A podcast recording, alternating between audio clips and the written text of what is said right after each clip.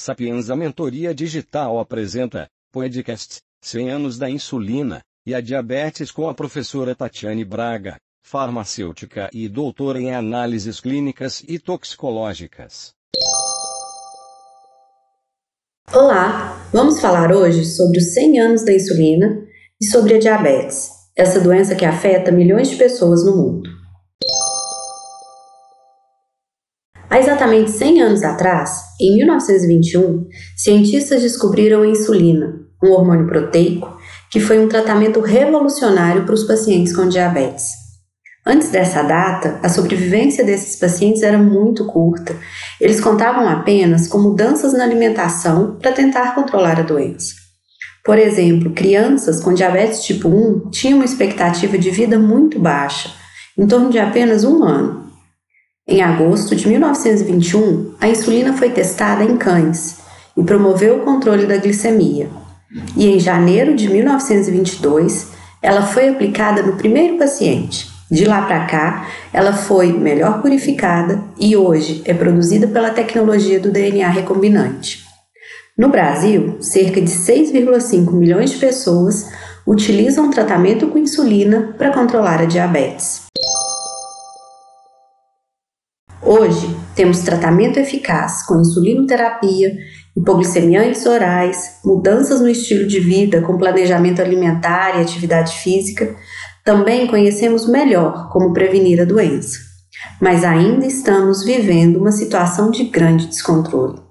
Segundo dados da OPAS, a Organização Pan-Americana de Saúde, a diabetes é cada vez mais comum nas Américas, devido ao aumento da obesidade e estilo de vida sedentário.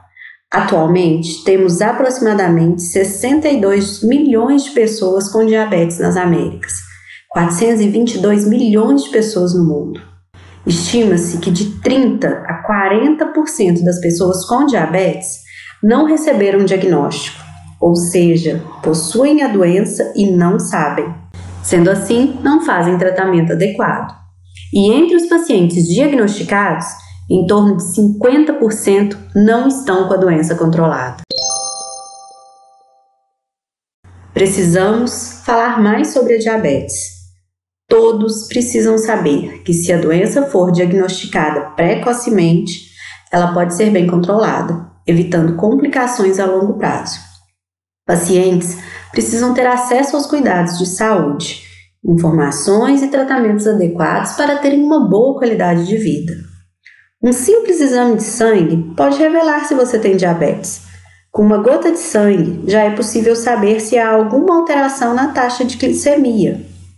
Caso a alteração seja considerável, será necessária a realização de outros exames, como glicemia de jejum, hemoglobina glicada e teste oral de tolerância à glicose. É essencial reforçar que podemos e devemos prevenir a diabetes para isso, é importante um estilo de vida saudável. Toda mudança começa com o primeiro passo. Faça hoje algo diferente. Troque um hábito ruim por uma atitude de cuidado com a sua saúde. Cuide de você e da sua família. Procure sempre seu farmacêutico. E nós, do Sapienza Mentoria Digital, também estamos aqui para te auxiliar. Até mais!